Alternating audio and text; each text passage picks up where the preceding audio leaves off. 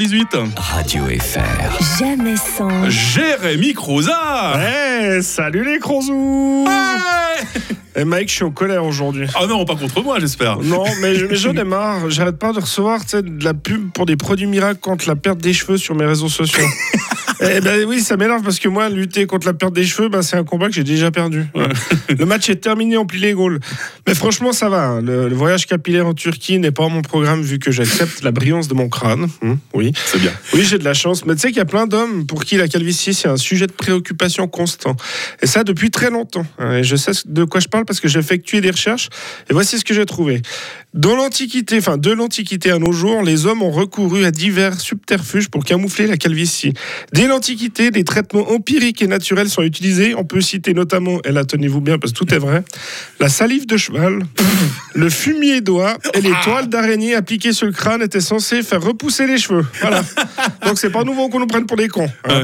Et c'est même écrit qu'au XIVe siècle, le filon est largement exploité par la médecine de troisième vitesse, au sein de laquelle se, se trouve ce qu'on en appelle dans le langage courant les charlatans. Voilà. Mm. Alors se faire de l'argent sur des pauvres gars désespérés et complexés dans le langage courant, on n'appelle pas ça des charlatans, on appelle ça des gros connards. Voilà. Alors, en général, la calvitie arrive en 30 et 40 ans, chez 70% des hommes en moyenne, mais dans certains cas, elle peut apparaître dès 16 ans. Et devinez qui est dans certains cas Ah, bah, Aucune moi, idée. moi, oui. oui j'avais déjà les péninsules qui commençaient à 16 ans. Alors, J'avais j'avais les rails de chemin de fer sur les tempes, comme, euh, je sais pas si tu vois qui c'est, le révérend Camden dans cette à la maison. Ah oui, oui, oui, Ouais, d'accord. bah, lui, il avait jusqu'au milieu du crâne. alors, alors, je vous rassure, hein, c'est la seule chose que j'avais en commun avec lui, parce que visiblement, il prenait son rôle de révérend trop à cœur, hein, vu les histoires qui, euh, qui sont sorties juste après la fin de la série. Parle pas de ça. Mais bref, c'est pas le sujet. Revenons-en à nos greffons.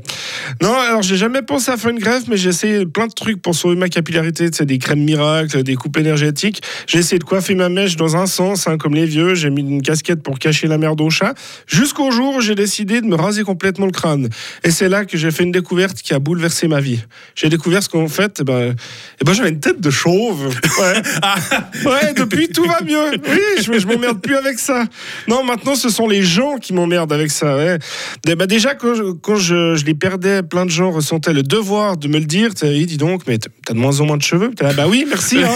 Je sais, je me vois tous les jours dans le miroir, mais bon, heureusement que t'es là.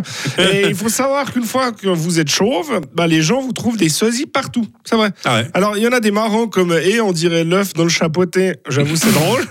mais, mais visiblement, j'ai des milliers de sosies sur cette planète parce qu'à chaque fois que je rencontre une personne, elle me dit que je ressemble trop à une autre personne chauve. hein. mais si je ressemble tellement à plein d'autres personnes, ça veut dire qu'on qu'on est plein à se ressembler. Hum on est d'accord avec Ouais, ça on est d'accord. alors j'aimerais lancer un appel à tous les chauves.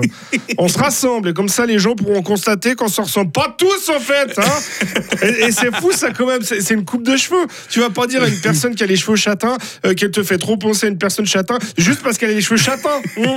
Alors je précise quand même que je n'ai rien contre les gens qui ont des cheveux. hein. Je suis allé euh, plein de fois chez le coiffeur, il m'arrive même de porter des perruques pour des soirées costumées. Et figurez-vous que j'ai moi-même un très bon ami qui a des cheveux. Donc euh, non, je n'ai rien contre cette communauté-là. bon, blague à part, je sais, je lave les, les cheveux de ma fille, je les sèche et je les coiffe. Et j'aime mieux vous dire que c'est énervant quand on n'a pas. Hum. Je parle des cheveux, euh, bien évidemment. Une fille, j'en ai une. hein. Non, je ne vais pas coiffer des enfants imaginaires. Enfin bon, beaucoup de gens essaient d'avoir une chevelure lisse et brillante. Et ben nous, on n'a pas besoin de cheveux pour ça. Merci beaucoup, Jérémy Croza. Rendez-vous euh, vendredi au caveau d'Avanche, dans le cadre du Comedy Club. Hein, plusieurs humoristes seront là, dont toi. Rire échevelé de, de circonstances, j'imagine. Merci, Jérémy. À tout bientôt. Radio FR. Jamais sans. Barnabé, demain matin à la même heure, 7h22.